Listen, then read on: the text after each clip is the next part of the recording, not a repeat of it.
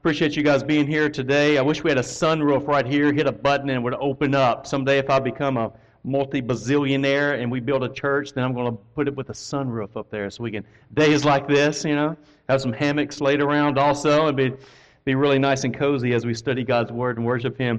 But we find ourselves in Hebrews 11. We're getting close to the end of the book. Only a uh, several more sermons left, and we'll bring, bring ourselves to the end of this. It's been a joyous, joyous journey, starting in the book of Hebrews, taking it all the way to completion here. As we do a quick review, uh, just kind of looking at the end of chapter 10 on into chapter 11, what we covered last time we met. Um, we see here in, in chapter 10, toward the end, um, there in verse 39, but we are not of those who shrink back and are destroyed but of those who have faith and preserve their souls. And that introduces this next chapter, which is probably the little subtitle there above chapter 11 in your Bible says, By faith. And this is the heroes of the faith chapter. It is kind of a who's who. It's not exhaustive. Of course, it doesn't list all the heroes of the Bible, but it does list quite a few of the who's who. Many of these we've heard of and know their names from children's churches we grew up and uh, oftentimes they're, they're not quite uh, preached on quite as much as they used to be, but they're very well taught in Sunday school. But great men and women who by faith were serving God. God had promised them something, and their faith in God calls them to take action. So it's example after example after example. If you look at Hebrews chapter 11, verse 1 and 2, now faith is the assurance of things hoped for the conviction of things not seen. This hoped for is not a, remember, I wish it will come true. Maybe it'll come true if I cross my fingers and cross my toes, then it will come true. That's not the way the Bible speaks of hope. When the Bible speaks of hope, it is absolutely for certain that this will come true. And that is the type of faith that they exhibited. And it is indeed the kind of faith that we should exhibit as well. Heaven is real. Hell is real. God is real. Salvation through Jesus Christ is absolutely real. And these things that build our faith, we hope for the future. Not just a little fantasy, not on a whim, but is guaranteed to come true because God Himself, the creator of everything, has promised that it will. So by faith, we live this life. Uh, verse 2 For by it the people of old received their commendation. So these are the people that we're going to be reading about and that we looked into last week. We also looked last week of chapter 11, verse 6. And without faith it is impossible to please him, for whoever would draw near to God must believe that he exists, and he rewards those who seek him. If we go back over to verse 3, we see by faith that the universe was created by the Word of God, so that what is seen was not made out of things that are visible and how critical of a point this is. Because if you do deny that God exists, obviously you don't have the right kind of faith that leads to heaven. Uh, you can't, and we covered this last week, the whole Oprah type will, the wagon will, believe anything you want to, create any God you want. It doesn't matter what you believe as long as you have faith in general, and it'll lead to heaven eventually, no matter what spoke you pick. It's not like that.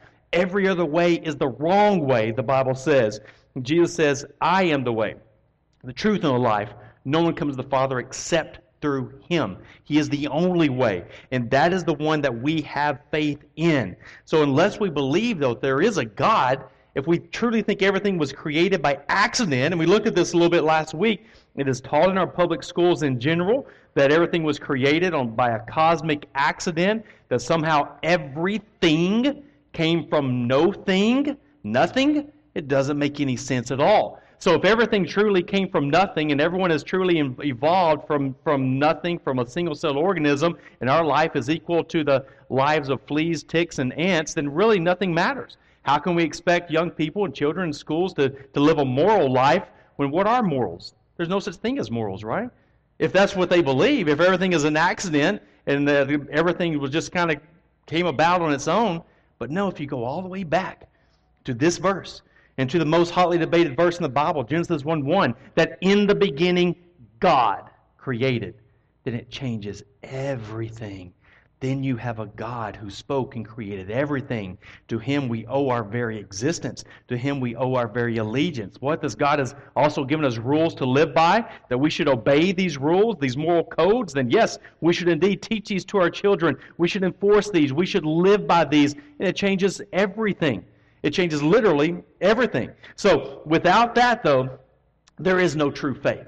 So the faith starts with the fact that there is a God. All right, let's skip on over to uh, 11, chapter 11, uh, verse 13, very quickly.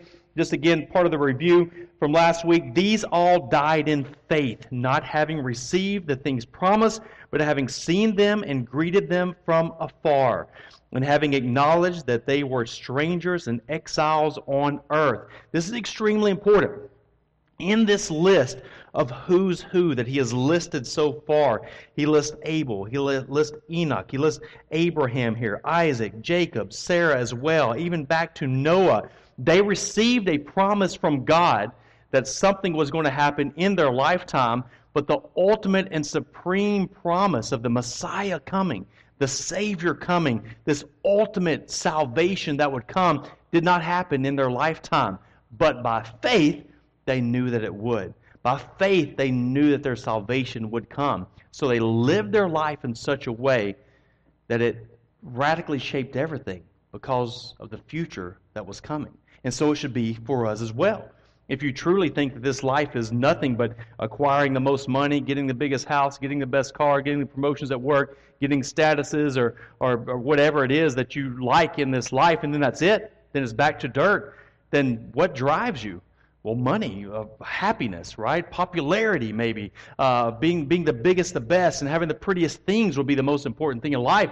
But if you, like them, here in verse 13, uh, realize that you're a stranger, that you're in exile, that your home is truly still ahead, that you're just a visitor passing through. And a visitor really doesn't need much, right? When you're going for a travel, when you're going for a journey, you don't need all your suitcases. You don't need lots of stuff because you're here for such a short time.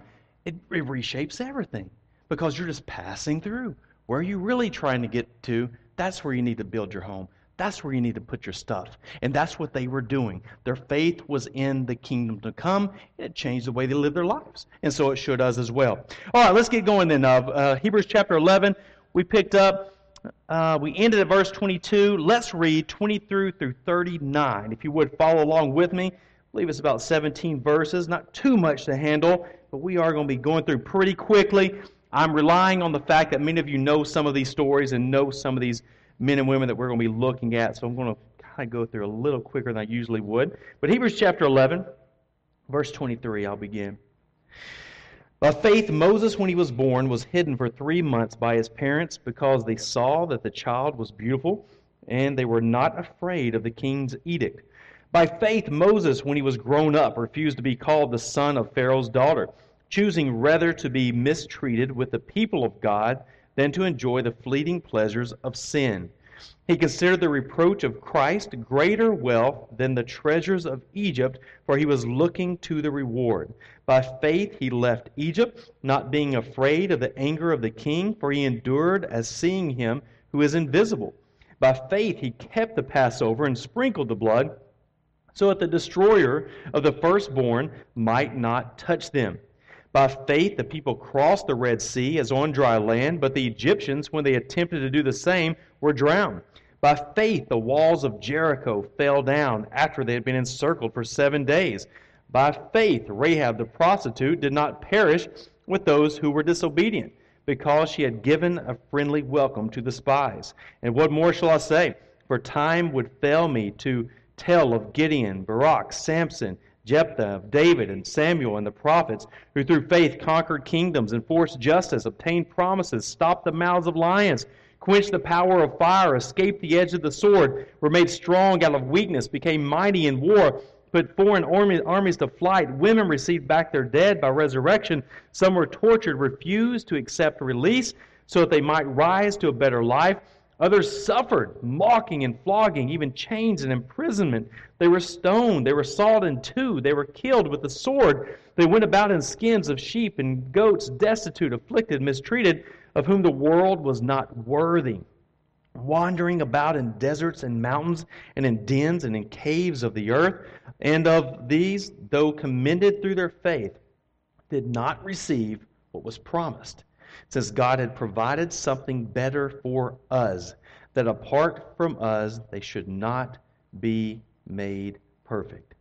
Let's go back now. Let's begin back at verse 23 and kind of follow through some of this. I know some of you are very familiar with the life of Moses, but we'll begin there. Verse 23 By faith, faith Moses, when he was born, was hidden for three months by his parents because they saw that the child was beautiful and they were not afraid of the king's edict. Pause right there just for a moment. We are familiar with this story. Um, by show of hand, how many of you watched Charleston Heston? Is that his name? Charleston Heston's Moses? Yeah? Most everyone? All right.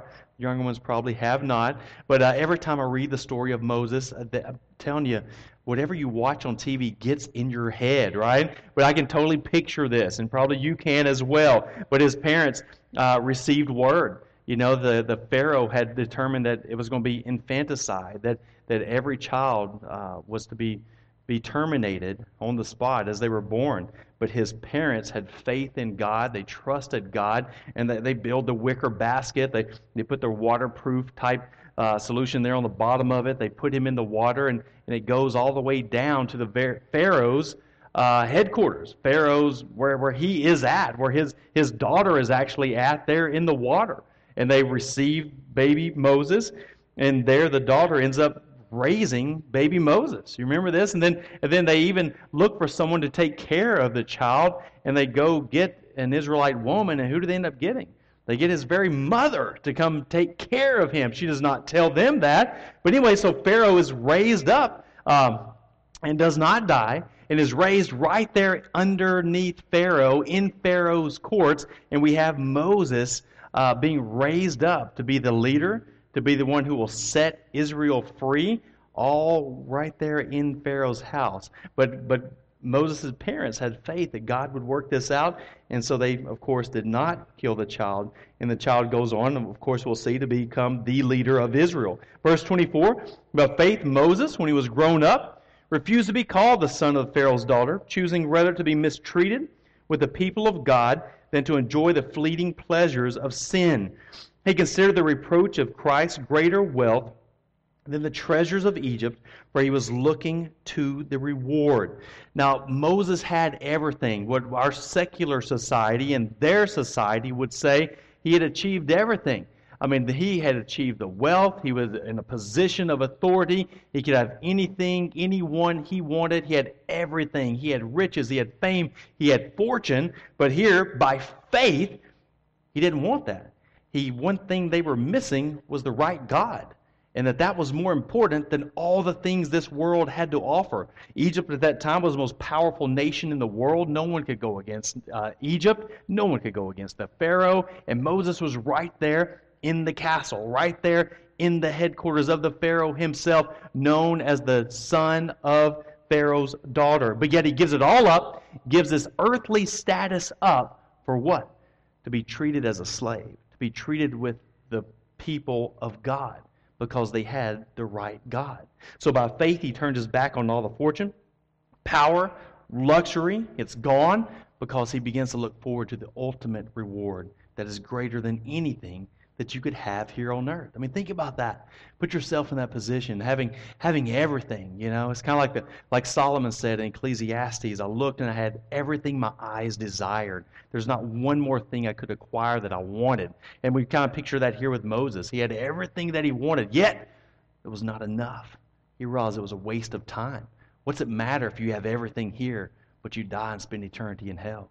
You die and face the wrath of God. So it was with that he had faith to turn his back on everything. Carry on down to verse uh, verse 27. And uh, as we get there, let, let me just re- look, let me go back to this. I saw just saw this a very interesting point here that I don't want to overlook. Look at verse 26. Moses considered the reproach of Christ greater wealth than the treasures of Egypt, for he was looking to the reward. Does anyone find anything interesting about this passage?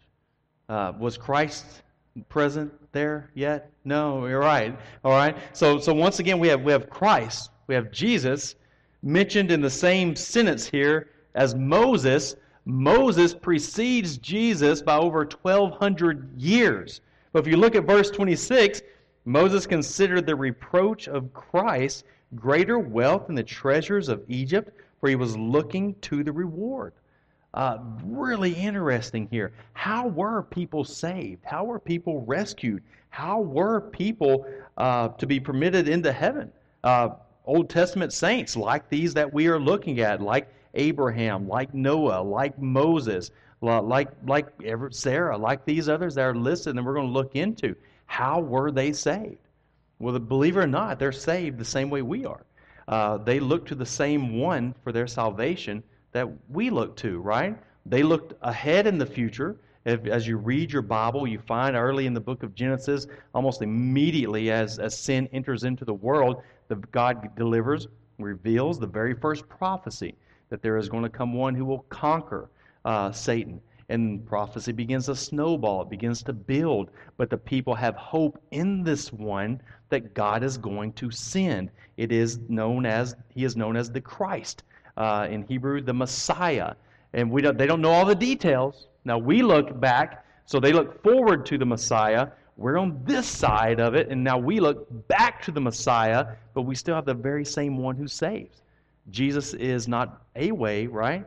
He is the only way for salvation. So it was true of them, and it's true for us. There's only one way to get to heaven, it's through Jesus Christ, the Messiah, the anointed one of God. So even at this time, even though uh, Christ is not walking with Moses, uh, there's been enough revealed by God that they are looking forward to God's ultimate salvation and this ultimate Messiah, this Christ that is to come. And he was so looking forward to that by faith, he knew this was coming, he was willing to turn his back on all the riches this world had to offer. So, very interesting passage here in verse 26. All right, carry on, verse 27. Uh, by faith he left Egypt not being afraid of the anger of the king, for he endured as seeing him who is invisible. Once again, the power and majesty of a Pharaoh in that time, in that culture, is hard for us to fathom at this point. There's no one on earth who has this kind of prestige, this kind of power that a Pharaoh had at that time. A Pharaoh was thought to be deity, thought to be God himself in their cultish religion that they had, and that he was over the land. He had all power, he could do all kinds of things, but yet here, by faith, uh, he leaves Egypt, not being afraid of this earthly king, for he endured as seeing him who is invisible. This takes faith, right? To go against the very one riches, glory, fame, fortune, the head of the most powerful nation on earth. He has everything, but he is willing to go against him because of his faith in the one who is invisible the faith in the one who has created everything. So, indeed, it takes a lot of faith to do such a thing. Uh, verse 28 By faith he kept the Passover and sprinkled the blood, so that the destroyer of the firstborn might not touch them. We covered this just a couple of weeks ago when we partook of the Lord's Supper. We looked at the origins of the Lord's Supper and how they go all the way back to the time of the Passover feast, right? Uh, Moses said, God had told Moses originally through the burning bush, and then spoke to him other times, said, Go tell Pharaoh to let my people go. He would not do so. Finally, God says, All right, this is it. I'm going to send my wrath amongst the people. And unless there's the blood of the Lamb on the exterior of the door, the wrath will enter in, and the firstborn child will die. And so by faith, Moses tells all of Israel this, and by faith, they believe this is coming. They know this is coming. God has said it is.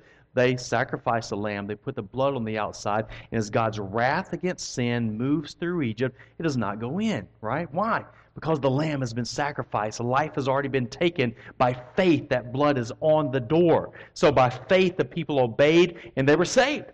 They were not destroyed because of that. They escaped. And then we looked at the bigger picture, right? How they were released from the bondage of Egypt, how we are released by the blood of the ultimate Lamb and what he did on the wooden cross. We're released from the bondage of sin to go on and pursue worship of God. So we see within Israel kind of a physical manifestation, a, symbol of ultimately what God does with us.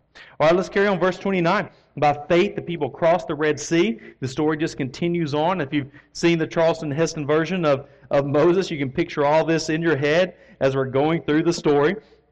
By faith, the people crossed the Red Sea as on dry land, but the Egyptians, when they attempted to do so, were drowned. Um, they had escaped only to run into the Red Sea. If you remember the story that you were taught in Sunday school, if this is familiar to you as you've read your Bible, uh, Israel had escaped.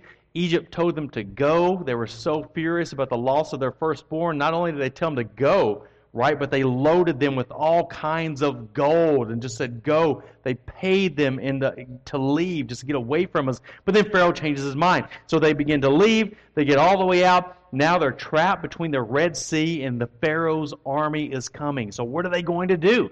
Remember this? And then by faith, what happens? You know, God opens up the sea and they walk across. I believe I have this one on the screen. You don't have to look there, but Exodus 14, verse 13 through 14. God said, Do not be afraid, as He told the Israelites this, as they're trapped. Water on this side, Pharaoh's massive, most powerful army in the world coming at them on this side. God says, Do not be afraid, stand firm, and you will see the deliverance the Lord will bring you today. The Egyptians you see today, you will never see again. The Lord will fight for you. You need only be still. So God creates this, this massive supernatural barrier between he and his people. Uh, Moses touches the staff there to the sea and opens up and they are able to walk through. By faith, they are rescued. By faith, they are saved. Carry on down to verse 30.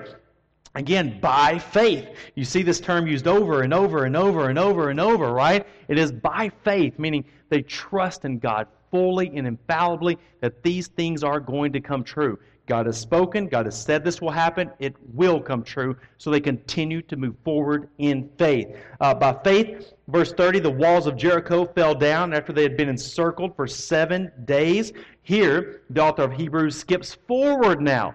Uh, another 40 years to the first generation has passed away. Now they're being led by Joshua and Caleb. Just brings in another example of faith that God has spoken. They are sure that these things will come true, so they act and live by faith, knowing that they will come true. Let me just read this to you how, how ridiculous this sounds to our human eyes and human wisdom about what is going to go down here with Jericho. If you can picture Jericho, it's not a very big city, but it's extremely well fortified. And if you think of the promised land, you kind of picture it almost like a funnel going out. And that here at the very beginning of the promised land is Jericho.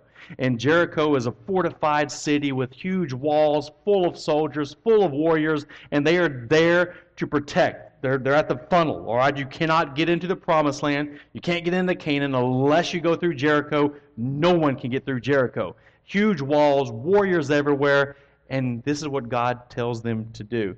Joshua chapter 6. If you'd like to turn there, you can. I do have this one on the screen as well today.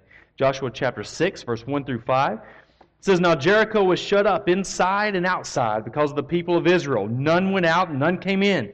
And the Lord said to Joshua, See, I have given Jericho into your hand. So again, God speaks. He gives this, gives this promise. With its king and mighty men of valor, you shall march around the city, all the men of war going around the city once. Thus you shall do it for six days. Seven priests shall bear seven trumpets of ram's horns before the ark. On the seventh day you shall march around the city seven times. And the priests shall blow the trumpets. And when they make a long blast with the ram's horn, when you hear the sound of the trumpet, then all the people shout with a great shout, and the wall of the city will fall down flat and the people shall go up, every one straight before him. This is bizarre, right? I mean, this is Jericho. It is known throughout the land. No one can get through Jericho. Armies uh, have come, armies have tried. They cannot break through the walls. The warriors are in the high position, the position of power to eliminate the soldiers that are down below. And now, what is going on? God tells them to just walk around the walls of the city. I mean, who, who does such a thing, right? We don't do that on our own unless we by faith. And that's why this makes the by faith chapter. By faith, the walls of Jericho come down because what did they do?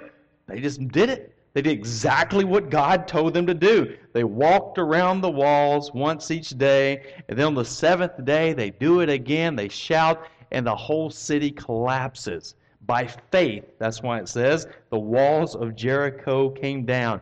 God had promised something would happen, so they, they obey God and they see it come to fruition. They continue on in faith, all right? And again, these stories are, are compelling. They're not supposed to make us go, wow, what an amazing episode that was. And those guys were totally different than us. No, the writer here is saying, this is us. This is who we are as well. God has promised this ultimate salvation, heaven, dwelling place of God, and we press on forward with it. It changes everything. It changes the way we live our lives. God never breaks His word. When He says something is going to happen, you move forward with 100% assurity that it is going to happen. And that's what we see, example after example after example. He continues on. Verse 31 By faith, Rahab and the prostitute did not perish uh, with those who were disobedient because she had given a friendly welcome to the spies. Here we see Rahab in the city where the walls are about to be, come down. Two, two of the spies from Israel go in. They are caught. They're being chased after. Rahab takes them in, gives them shelter, protects them. And we come to find out, Joshua 2, verse 11, she is actually, God has been working on her, regenerating her, uh, saving her. And she says to them, for the Lord your God, He is God in heavens above and on the earth beneath. It makes an extremely positive confession of her faith. If we go back to Hebrews chapter 11, verse 3, that she acknowledges that there is one God who has created everything. And God does an amazing work in her life. In fact, Andrew Anderson is going to be teaching on her and this episode in our teaching time in just a few moments. I'm not going to get uh, really deep into that, but just an amazing story and a special role that uh, God has for her. And, and as we look at that story, it's just amazing that, you know, we think of sins, and this is one sin that we often think of as just an absolute horrible sin. And of, of course, all sin is horrible, but uh, who, who is saved? Who needs saved? It is sinners, right? Only sinners can be saved and sinners can only be saved by the grace of God. And this is this is all of us. All of us are those sinners. And here we see a, a radical example. And as you follow Jesus through the New Testament, who is he after? It's not the well, it's the sick. It's those who are sinners. He was after the tax collectors, after the prostitute, to, to deliver grace to them. And oh, they're radically changed. They're radically saved. And we see that with her as well. Uh, carry on down to verse 32. We'll try to quickly get through these these last parts. It's just just a bam, bam, bam. It's just it's just who's who, and it's just story after story after story. And honestly, as I was looking over this chapter to divide it, uh, I said, how many sermons should I put into this? I mean, it could be eight, it could be ten sermons in this one chapter. I wouldn't do that to you, though. All right, so I did divide it up into only two, but I am having to go through very quickly. But here, verse 32, you see what I mean. Uh, and what more shall I say? For time would fail me to tell of. And then he gives the, this list of other great men of faith and episodes of faith. Uh, time would fail me to tell of Gideon, verse 32, Barak, Samson, Jephthah, of David, and Samuel and the prophets, who through faith conquered kingdoms, enforced justice, obtained promises, stopped the mouths of lions, quenched the power of fire, escaped the edge of the sword, were made strong out of weakness, became mighty in war, put foreign armies to flight. Women received back their dead by resurrection. And I'm just going to go through it quickly, but if you look back at Gideon, uh, hopefully that rings a bell in your, your head, perhaps from Sunday school, perhaps in your own Bible study. But Judges chapter 7, God commands Gideon to go to battle. And Gideon says, No problem. He has a huge army. 32,000 men are ready to go to battle, and they can easily subdue this, this nation they're going against. And God says, That's too many.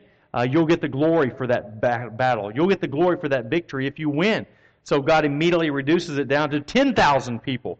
And Gideon's like, yeah, you know, can we even do this now or not? And and he's really doubting that as he's looking at the numbers, which which military commanders can easily do. You know, how many guys could my guys kill, and how many could they kill? And now it doesn't look like we could succeed. And then God says, you know what? You have too many. Let's get down to 300 men.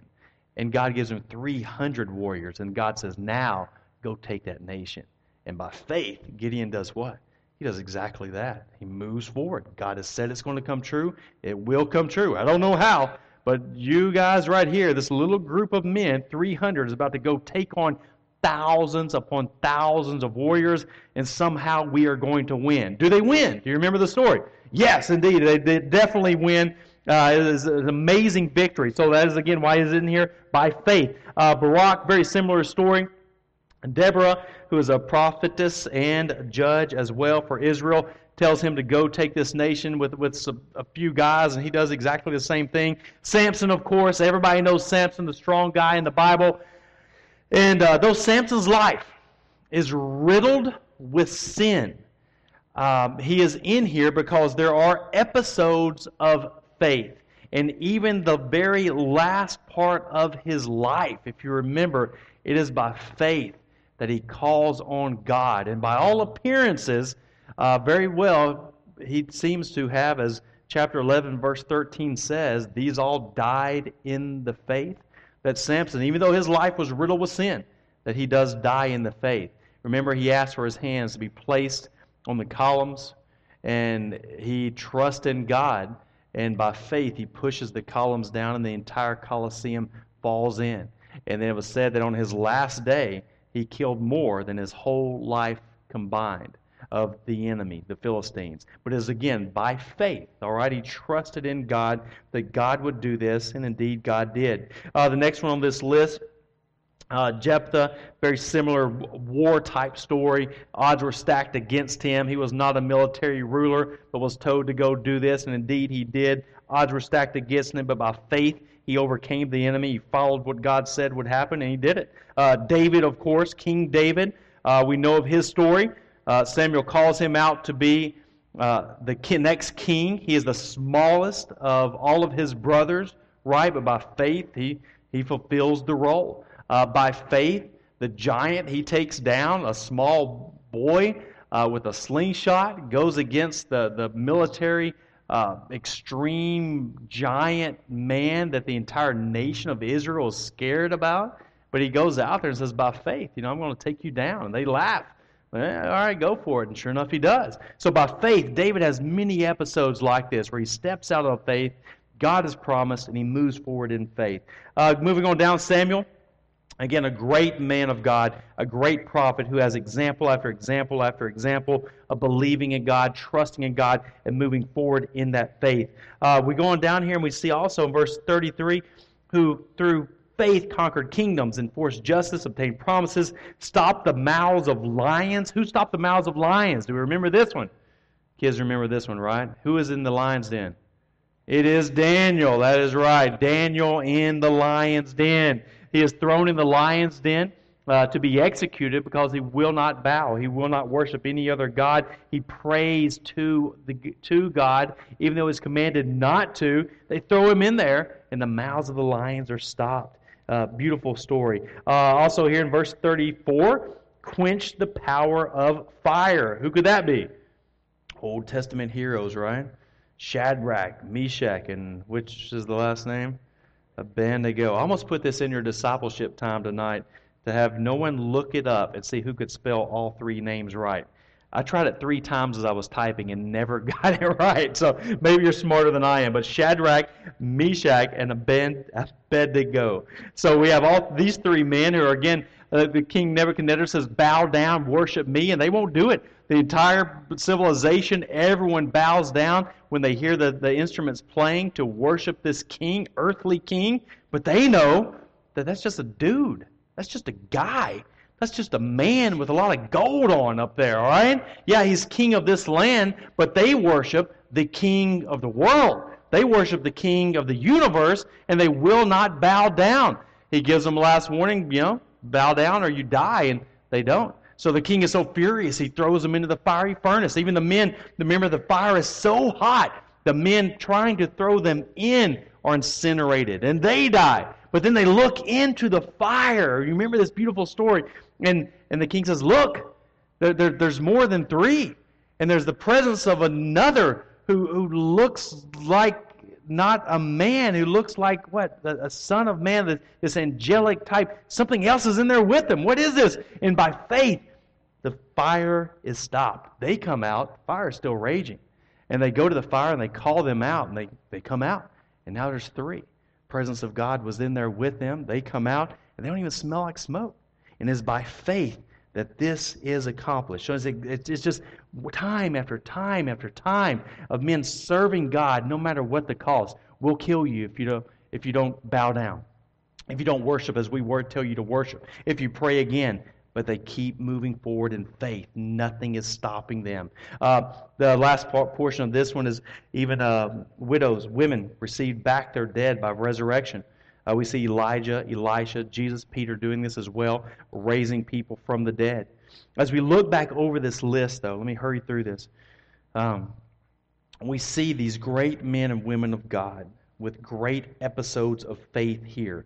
And it's to be an example of us to press on, to not shrink back, but for our faith to grow, to get stronger and stronger, and trust in God and who God is.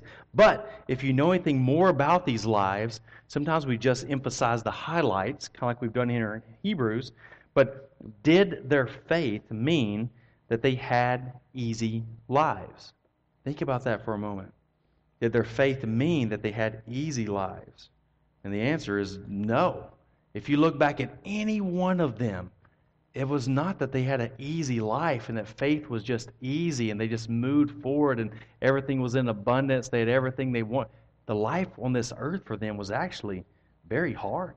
And you look at their the different ones here, and, and they struggled. They struggled with sin. They struggled with temptation.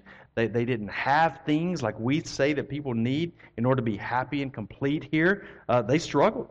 The next question is Does your faith mean that you will have an easy life here? And the answer, if you look back at these men and women who are in the chapter on heroes of faith, if you look at their lives in detail, and if anything can be drawn from them, the answer is also no. Uh, it does not mean that your life here on this earth is going to be absolutely the way you want it. But neither, neither was it for them.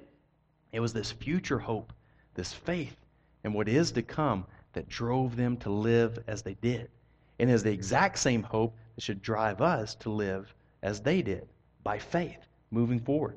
Uh, we change here in this last portion of chapter 11. There's a drastic change. It kind of goes from the clapping, applauding, and the who's who of faith and these awesome moments and the Charlton Heston moments that we just read about. It's just God moving supernaturally and mouths of lions being being held shut, this man being saved, Daniel, the, the roaring flame so hot, but three men are in it. God's presence is there in there with it. They come out safe. To all of a sudden a massive change. Look at this. Also by faith, though, other people endured and went through some things that were not very easy, some things that were not very glorious. What is this in verse 35? Uh, some were tortured, not very glorious, refusing to accept release so that they might rise again to a better life. Others suffered mocking and flogging and even chains and imprisonment. This is quite different, right? They were stoned, they were sawn in two, they were killed with the sword. They went about in skins of sheep and goats, destitute, afflicted, mistreated, and of, the, of whom the world was not worthy, wandering about in deserts and mountains and in dens and in caves of the earth. What is going on? You have the first part of the chapter, which is just awesome. Everyone's, yeah, this is great. By faith, all this was done. But then there's this radical shift. Also, by faith, People moved forward in torture and in torment and in stoning and, in imprisonment and losing all of their possessions and having absolutely nothing, wandering around on this earth with nothing to their name, hiding in caves with nothing. By faith, they were able to do this. Why? The same reason as the ones earlier mentioned because their hope was in God. Their hope was in the salvation that is to come. Verse 39 And all these, though commended through their faith, did not receive what was promised, since God had promised something better for us, that apart from us, they should not be made perfect. What in the world is, is he talking about here? What he is talking about, and go and throw that one up there, Vincent, uh, 1 Peter chapter 10, or chapter, I believe it is 1, 10 through 12. What he is talking about here is, is even though they're commended for their faith, they did not receive the ultimate promise. But verse 40 it said, Since God had promised something better for us, that apart from us, they should not be made perfect. What he's talking about here is they were looking forward to the Messiah. And again, now the Messiah has come. And we're looking back at the Messiah. 1 Peter uh, chapter 1, verse 10 through 11 says this Concerning this salvation, the prophets who prophesied about the grace that was to be yours searched and inquired carefully. Uh, verse 11 inquiring what person or time the Spirit of Christ in them was indicating when he predicted the sufferings of Christ and the subsequent glories. Leave verse 12 as well. It was revealed to them that they were serving not themselves, but you. What? You understand what he's saying here? The, the ones that were, were prophesying, the one that God was revealing truth to, it was like a snowball, and God was revealing more and more and more, and they couldn't quite understand it all. They didn't have the whole picture. They had faith in this one, this anointed one from God, but they didn't have all the details. But now, all the details have been fully revealed. He says, And now we know, verse 12, it was revealed to them that they were serving not themselves, but you, speaking to the ones he's writing here, in the things that have now been announced to you through those who preach the good news to you by the Holy Spirit sent from heaven, things into which angels look forward to look into. So, what is all that? This is it. He is saying they, by faith, were able to do all that. That's great hats off. We, this is a great moment, great moments in human history, right? They were able to suffer and endure and, and have nothing to their name and walk around in sheepskins and lambskins or goatskins, whatever. Uh, they, they were stoned, they, they, were, they were sawn in two, they were by faith. But now you, he is saying, you have everything. The, the promise has come. The Messiah has come. All the details are there now. You have seen Jesus. You know of the miracles. You know of his death. You know of his resurrection. You know of his ascension. And he's calling up them, he's calling us to what? Even greater faith. Oftentimes we look back and think, oh, if I was only at the Red Sea and I could have only seen you know, the water part, then, then I would have some serious faith. But if you know about the people of Israel, did they have faith after that? No, they, they, they really didn't. Uh, in fact, no one makes it into the promised land, right, of that generation because of their lack of faith. So parting a Red Sea is not enough. What we need is, is the Messiah. And what he is saying here, the Messiah has come. And that's where our faith is. True saving faith only is as good as the object you put your faith in.